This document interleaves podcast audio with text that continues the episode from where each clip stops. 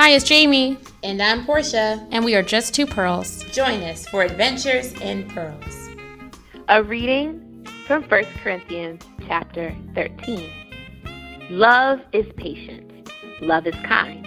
It does not envy. It does not boast. It is not proud. It does not dishonor others. It is not self seeking. It is not easily angered. It keeps no record of wrongs. Love does not delight in evil, but rejoices with the truth. It always protects, always trusts, always hopes, always preserves. Love never fails. But where there are prophecies, there they will cease. Where there are tongues, they will be stilled. Where there is knowledge, it will pass away. For we know in part, and we prophesy in part. But when completeness comes, what is in part disappears. When I was a child, I talked like a child. I thought like a child. I reasoned like a child. When I became a woman, I put the ways of childhood behind me. For now, we see only a reflection as in a mirror. Then we shall see face to face. Now I am part, then I shall know fully, even as I am fully known. And now these three remain faith, hope, and love but the greatest of these is love. Thus ends the reading. And I particularly wanted to share that reading, Jaimie, and I even changed um, the part where Paul says, "When I became a man," and I put "woman" because you know we are women. But um, I think this text lives on beyond just um, Paul himself. But this text is about love, right? And a lot of times we hear this text at all kinds of like weddings or like love celebrations and people want to use this and that's good but in truth this is about the love for the church and loving each other as Christians in the body of Christ. And so, one of the greatest institutions of love that I know, Jaimie, is the black church. We have a lot of love, we have a lot of struggle, we, but we overcome because I think we have understood what it means to love one another. We don't do it perfectly as a black church in terms of the black church universal, but I do think that we have learned that we cannot make this we cannot make it in this world without each other and i think we're very a very communal people. And so i just wanted to share that scripture today as today we talk about black love. Hey. And i love that switch to woman. I was like porsha better go ahead and adult yes become a woman Put away yes. that childhood. Put away that girlhood, in fact. Let us become grown women. Yes. Grown So women. I have an adventure to share, and this is a throwback adventure, and I think it's totally a black love adventure. When Porsha and I were in divinity school, first year, of Yale Divinity School, we were part of a little friend group. I think we formed a nice little collective during our first year. Porsha and I and our friend Brooke we were all like nice single ladies headed into Valentine's Day, right? And so we'd all kind of talked about like what we were going to do, whether or not we wanted to do anything special. That year, Porsha and Brooke and I have been talking to each other, and we've been kind of trying to figure out what we were going to do. And so our friend Alan decided that he was going to take all of us to a Thai restaurant, which was dope. And so we all got ourselves all dressed up, and it was right after a snowstorm. Do you remember that, Porsha? Um, I do. I definitely remember like calling and trying to get myself out of it. I was like, oh, there's a blizzard. We're all staying home, right? And Porsha was like, girl, absolutely not. We are going. Yep. So we all got into the car and we all went to that Thai restaurant. Y'all know Porsha and I love Thai food. And Porsha and I were talking about it before we started recording. Like, neither one of us remember so much of like what happened. I think we more remember just that we were together and it was cool. And I, I think that's part of what Black love looks like, um, and what love in general looks like. It looks like forming community. Um, it looks like banding together, supporting each other, loving each other, hanging out with each other on the love holidays, you know. And so that was good. And so that I kind of wanted to tell that throwback story when Porsha and I were young, single, 22 year old girls, you know. But now we've become women, you know. So we do things a little bit differently. But anyway, Porsha, I just wanted to share that story. And it's so funny because sometimes, you know, I think about you and we have all sorts of throwback stories. And I don't think we've shared them on the show. So I think I'm going to start, start sharing some more throwback adventures because I have so many interesting stories with you from Divinity School. But that was my Valentine's Valentine's Day story. So I'll save the others for another day. But Porsha was my Valentine that year, and I really appreciated it. So thank you very much, Miss Porsha. Yay! I love that. And you know, and here we are. Wow, that was six years ago. yeah. uh, yeah, like when you think about it, it's like okay, like six, oh maybe five, like five years ago. Right. Um, because it was in 2013, and so Yeah. wow, that time is just is really moving. But it was a great time, and so I'm really glad you shared that, Jaimie. And I think that's a good segue into what we're talking about on the show today. And we're going to talk about Black love and all of its different forms and how it tends to sustain itself throughout history and how it sustains itself in a modern day age as well. And black love isn't necessarily marriage per se. Black love can come in the forms of friendship. Black love comes in the form of people in partnership.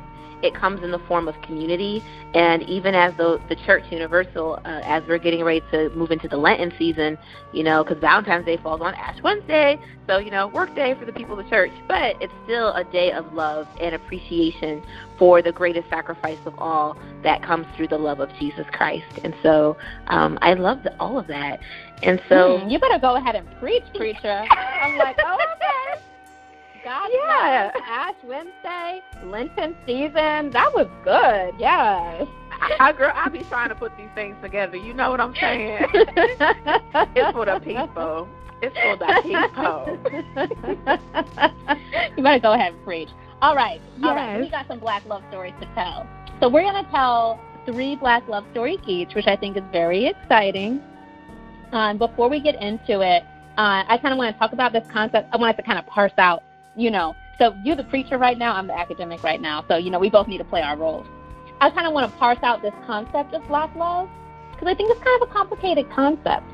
So when um, Porsha and I were putting together this episode, you know, we were talking. Um, we really wanted to share stories also of people who um, have not conformed to heterosexual versions of love. But one of the things that we discussed is that um, we were kind of like wondering. We want somebody. Actually, we should probably talk to someone about this. We should have someone call in.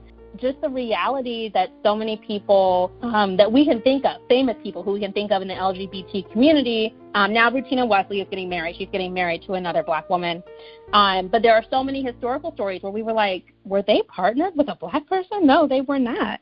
And so I kind of wanted to parse out this concept of black love because I think one of the things that's radical about black love is I think the way that we have been imagined in this country, not the way that we are, but the way that we have been imagined in this country, is that we are incapable of forming bonds that are based strictly on pure, unadulterated, unselfish love. I think that we've been set up more as um, people who are kind of like loose, who will do anything, uh, who will sell people out. Like we're we're more like that's the way that we've been constructed in the popular imagination as like dangerous and bad, or just like completely unsexed and like you know I'm just here to serve the world, um, or kind of like the perception, the dominant perceptions of blackness.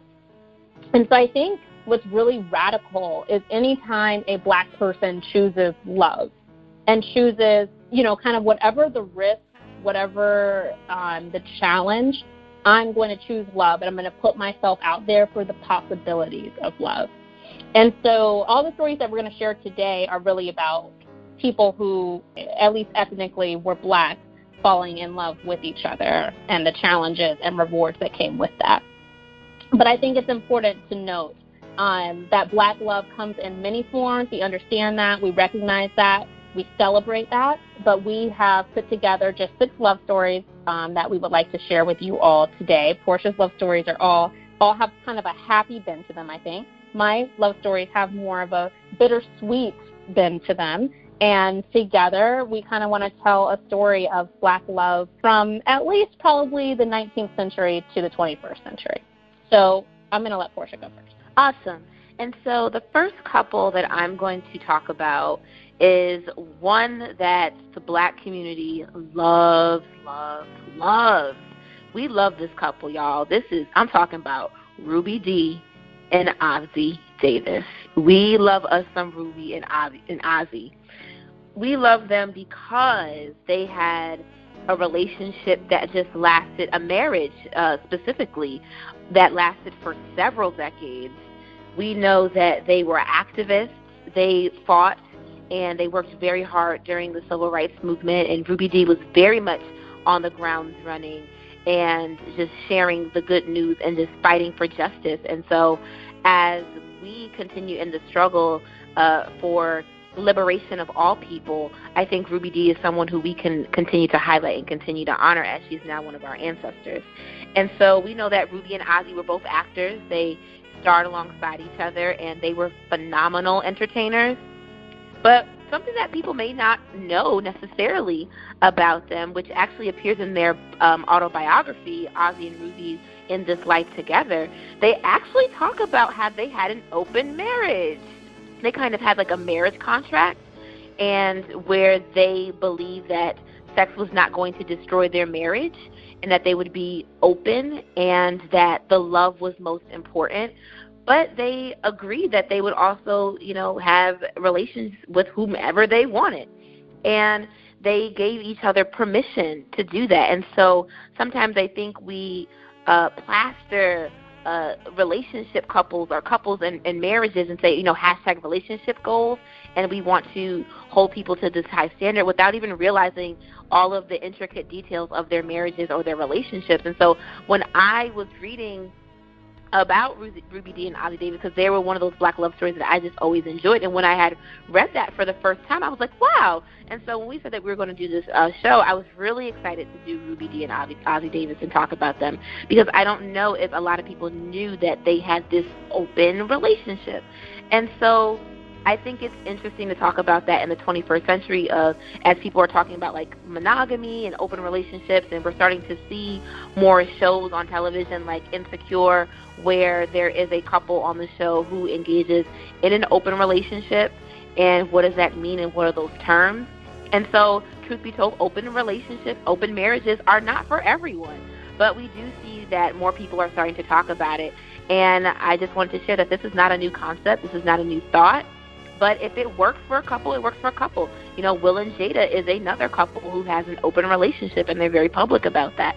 Um, and just the different things that they are, um, you know, willing to do and willing to try. And so, um, Will and Jada is another one of my favorite couples, just in general. But um, yeah, I want to share that about Ruby Dee and Ossie Davis. That the death of a marriage does not necessarily lie in the choice to be open. And so, yeah, I wanted to kind of just share that uh, Ruby and Ossie together forever. The first person who I want to talk about is Septima Poinsette Clark. Um, and some of you might have heard that name before. Um, she also was um, a powerful presence during the civil rights movement. She was a former public school teacher who developed a citizenship training program. Um, and part of that program was about enabling African American people to be able to vote and to kind of know their rights and to kind of create a vision of themselves as true citizens of a nation that had systematically disenfranchised them. So she was a really powerful woman, like so many black women throughout history. She was a powerful woman. Um, and I think she also points to the importance of education and helping us to understand our rights, being able to exercise our rights. Education is an activist space. Classrooms are activist spaces. And I think we sometimes minimize that, um, the importance of primary and secondary schools in creating good citizens. And I think that we need to be active as people of color, as people who are concerned about um, our communities. We need to be active um, members of the education community um, wherever it is that we are living. Um, and I know that that's part of the work that the Black Church tends to do in the communities in which they find themselves. I'm sure Porsha is involved in some of that work in, in New Jersey right now, I know she definitely was in Bridgeport. But I think, especially for those of us who live in communities um, of color um, or more poor communities, it's really important for us to be engaged in the work of kind of what's happening in the education system. But that's an entire sidebar. Septima Poinsette Clark, um, one of the interesting things that I know about her, Porsha, is that she had a little trouble in love. And I think a lot of us can relate to that. She had her first taste of romance right around the end of World War One.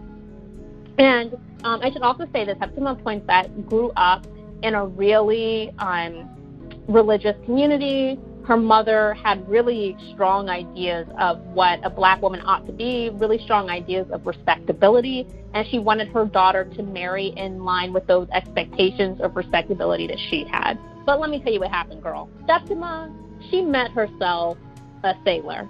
His name was Nerie David Clark, and he was from Hickory, North Carolina.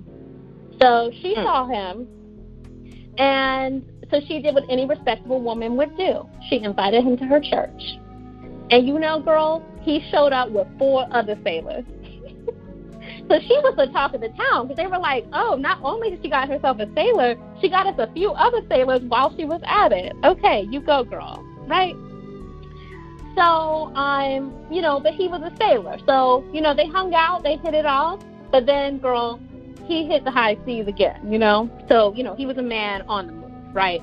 So she thought, okay, so maybe this is over. It was just, you know, a little situation, a little drive-by situation. Maybe it's over. Okay. So um, she became a, a teacher, as I said. And so she started dating the school's principal. And the school's principal, he was a minister on the weekends. Girl, this was the quote unquote good guy that your mother wants you to choose, okay? So he like really started feeling her. Um, he decided to propose to her. And she was like, you know what? Like, I just can't get that sailor out of my head. So I'm gonna like stick with that. So mom wasn't really having it. But, you know, a woman's gotta do what she's gotta do. She had to put away her childlike ways and she had to, you know, commit to what she wanted. And what she wanted was the sailor. So the sailor came back, he found her again. Mom and dad were not gonna let this this man marry her. So they decided to get married anyway. They eloped and they ran off and they got married. Okay. So they get married, they have a daughter, and the daughter died literally within weeks. So that was really tragic for her. She fell into depression. But pretty soon, they got pregnant again, this time with a boy. And she named her very healthy son after her husband, okay? But that's not the end of the story, Porsha, unfortunately. Next thing she knows, she's hearing that her husband, not only is he divorced, which she didn't know, he also has taken up with another woman and is living with her. Girl. So Septima is not having it, right? Like she's so like upset, like she's having trouble taking care of her son, who of course is named for this trifling man. And then pretty soon, where did she have to go? She had to go straight to his bedside. He was dying of kidney failure. This is what wow. happened, Porsha. So it's a very sad and tragic story. And you know, that's not the end of Septima's story. Like I said, she taught these black people how to be citizens. You know, she has this nice little boy who she can raise. But girl, love is tough. So y'all, anytime you're feeling discouraged, remember Septima. Remember that she, nevertheless, she persisted. She made it. She's made a difference in the black community. Like so much of the way that our education system is right now is because of the work of Septima Clark and others like her. But y'all, love ain't easy. Porsha, do you have a happier story for us? Well, I have a lighter modern day story for sure. um, and everybody knows, anyone who knows me by now, um, if you've been following us for um, two and a half seasons or a season and a half. Wait, how long have we been? If you've been following us for some time, then you know for sure that I, Porsha D. Williams, love me some Oprah Winfrey. And so, you know, I am the Oprah enthusiast for sure. Yeah. So, of course, you know, I got to talk about my girl Oprah and her boo, Stedman Graham. And so, Jaimie, it all started in 1986, girl, 32 years ago. So Stedman was divorced, you know, back in uh, 1970s, and this like 74 he got divorced, and he met Oprah at a charity event in Chicago uh, for a nonprofit show that he founded a nonprofit organization that he founded. My bad. I said the show. Actually, that was the same year that the Oprah Show started. It was 1986 too. The year that they met was the same year that the Oprah Show started. So I say that to say they met like right at the beginning of her career. Ain't that some stuff, girl? Now think about it. You right at the beginning of like you're not at the beginning of your career, but you're at like that point where you're like, oh wow, like that big pivotal moment in your career, and all of a sudden this man comes along. You got two choices. You can either like, you know, I'm gonna really be with this man because I love him, or I really want to pursue this, or you know, think about your career. Well, what did Oprah do, y'all? She does both. So Oprah and Stedman they um, move in in the 90s. They get engaged in 1992, but they call it off, and they have not been re-engaged since. And so Stedman is a very traditional man, but we know Oprah is a very untraditional woman. And so Oprah uh, said in an interview, if her and Stedman would have gotten married, they would not be together to this day. Because of that, those demands of wanting her to be that traditional wife, to be quote unquote Western traditional wife, I should say, of being home, having babies, making the food, cleaning the house, right? And she was like, I'm a career woman. This is what I want. This is what I desire. And so she chose to pursue her career. And then if he wanted to be a part of that vision for her life, then he was more than welcome to stay, but it had to be on the terms that she wanted to be on and that that that it would be that she would not marry him. And so they are in committed partnership. And so this is a black love story that I absolutely love because it gives us another form, another model of what black love can be. And so we saw with Ru- Ruby and Ossie, um, open marriage that has lasted for decades, and um, you know that we we love to tell the story. But then we also see the non-traditional version of Oprah and Stedman, where they are very much in love. They're very supportive of one another. We even see uh, Stedman kind of step back and even just allow Oprah to have her spotlight and not be all up in the you know nook and crannies and you know of her of her of her spotlight you know, he's just very supportive. He has his own thing going on, so you can't say he's in it for the money because he loves her at the end of the day. Um, and he was with her even before she had all this money, before she was ever a billionaire. He he was there, right? And so he was a famous, you know, college basketball star. And so it's not like Stedman didn't have a little bit of, you know, a little bit of celebrity to him, a little bit, you know. All in all, we see that Oprah and Stedman not being traditional, but yet still sustaining themselves many years later. Something very recent. We saw Stedman uh, supporting Oprah at the uh, at the Golden Globes when she got the Cecil B. DeMille Award, and he was supportive, and she was right there, and she, she always acknowledges him as her partner, as her love, as her friend, and that bond, that relationship is very genuine. And though we may not always understand it, though we may not always understand the details or know the details, we can trust and believe that they do love each other. And that I think they also keep their relationship quite private. And we just know they're together. We don't know all the intimate details, and that's okay. And so I will say, I don't think we should be afraid of opening ourselves up to the opportunities and different forms of relationships um, that are untraditional and modern in the 21st century and uh, latter 20th century. I think we should give it a shot if that's what is authentic to us.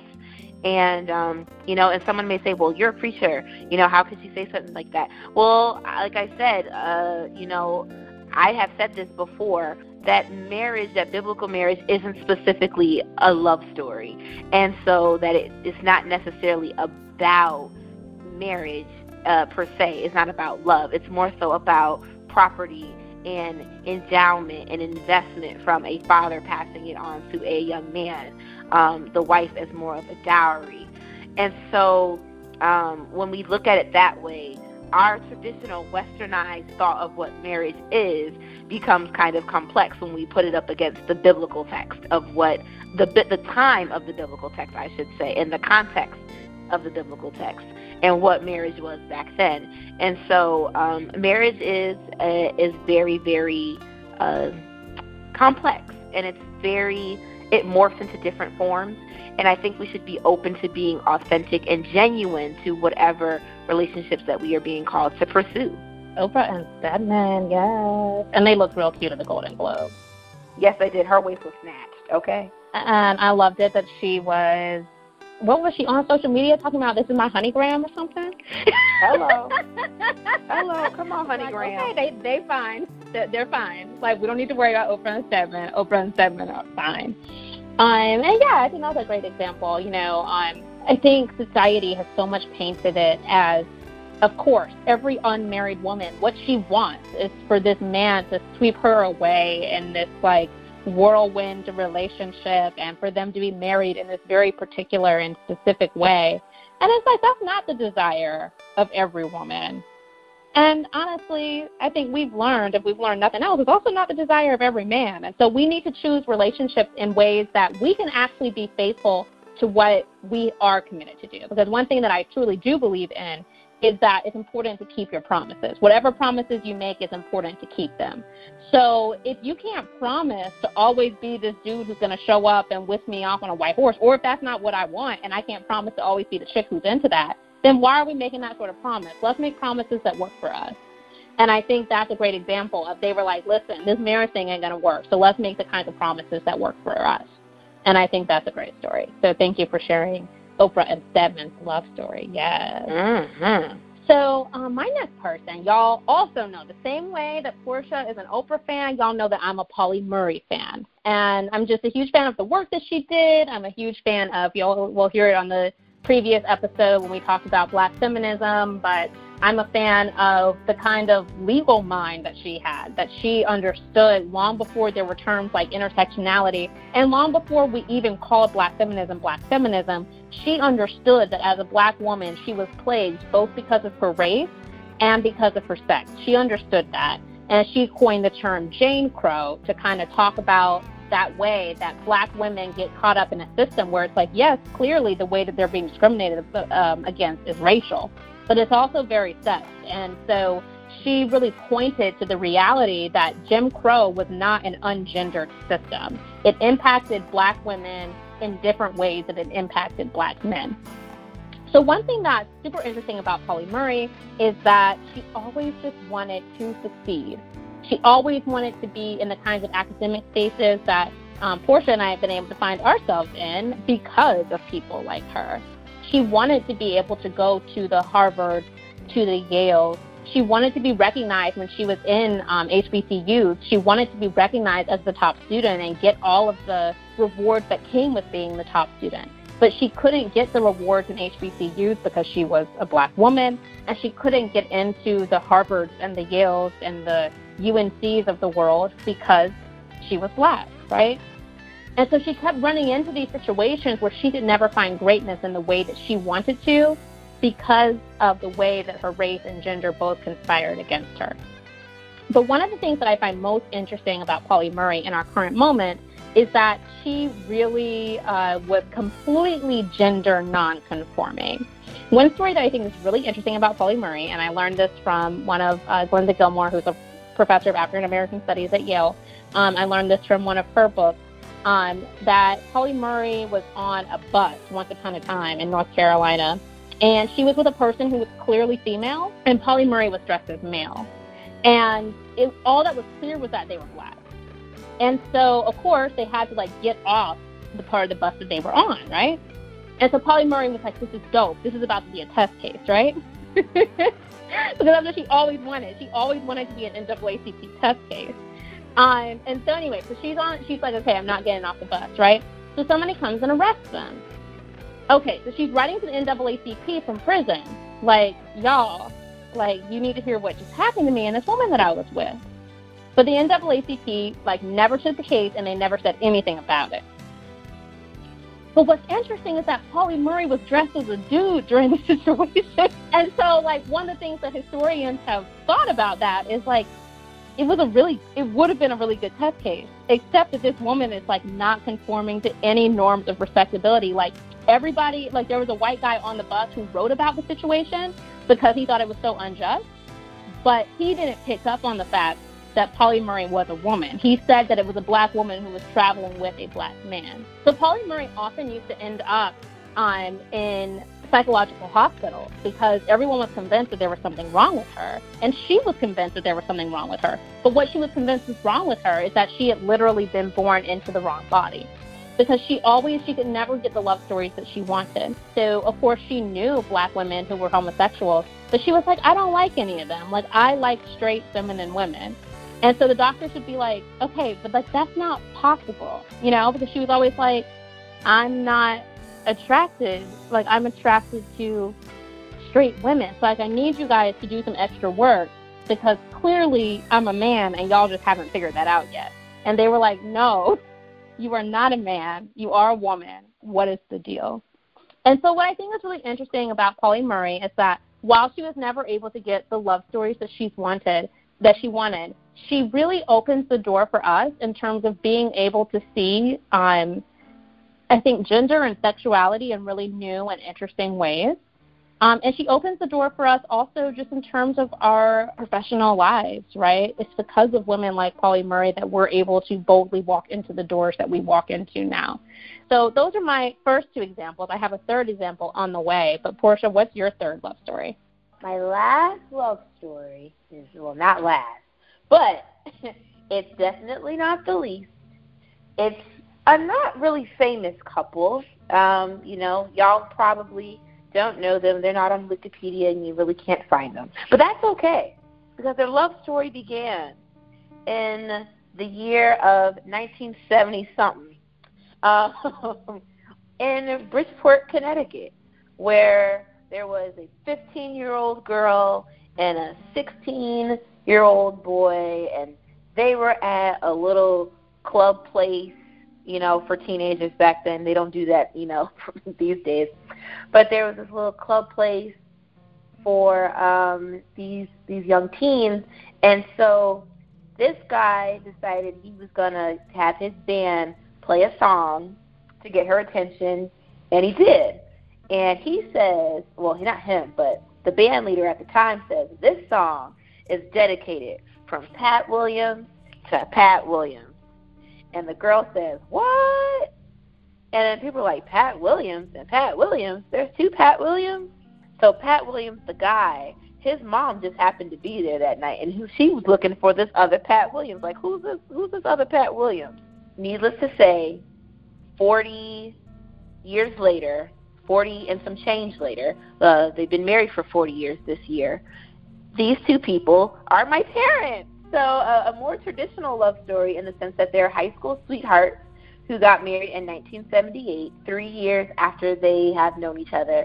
Um, right out of my mother graduating high school, went off to the military in Washington State, um, where my sister was born, and then moving back to Connecticut um, some time later. And then in 1990, they had the best child of all. No, I'm just kidding. Um, you know, myself. But my parents, I talk about my parents, Pat and Pat Williams. That's their name, Patrick and Patricia Williams. They are, for me, an awesome model of black love in the traditional sense. They have known each other forever since they were teenagers. They were in high school together and they journeyed together all through their their lives. They've known each other together longer than they knew each other apart. You know, when you think about it that way, it's like, wow, like they've been together longer than they were ever without each other. And so my parents have had ups and downs throughout life. They showed me how um, to overcome any trials or any uh, issues that may that may arise in life. They will tell you that marriage is not perfect, that relationships are not perfect. They will share how it's important to have something um, that you enjoy outside of just everything that you do together with your spouse. But they also show um, how it's important to have that time together, that bonding time, that relationship time, and to do things in, together, to do things not necessarily always with your kids or with your children, but to have couple time.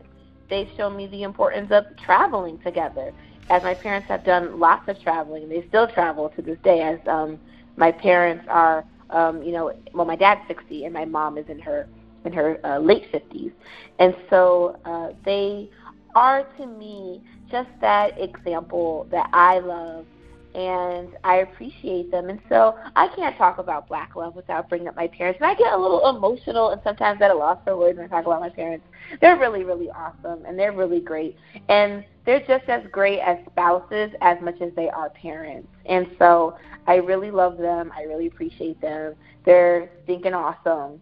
And so in terms of like traditional black love stories, they're the model for me because actually neither one of my grandparents on either side um, were actually legally married to one another. So there's that. And so for my parents to have gotten married so young and to have stayed married for so long, um, not necessarily having the traditional nuclear family.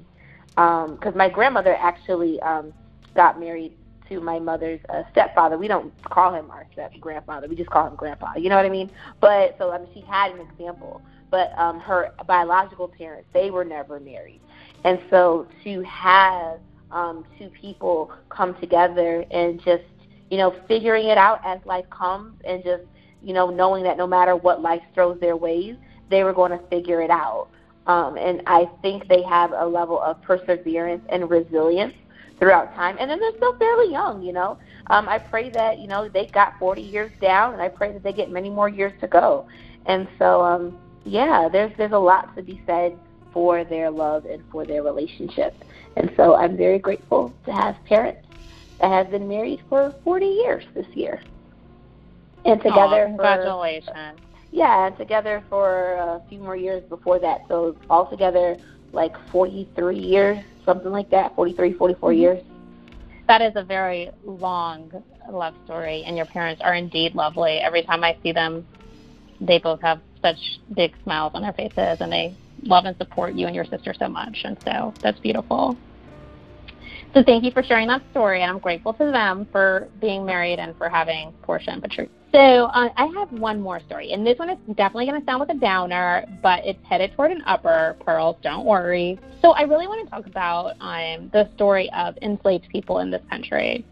One of the ways that um, slave owners managed to keep control over enslaved people, especially as more and more of us started to be born in the Americas, um, and to have um, you know, more control over where we moved and who we knew, and we started to really form families and communities. One of the ways that they would control people is by breaking up families. I think that's um, a story that I hope many of us know.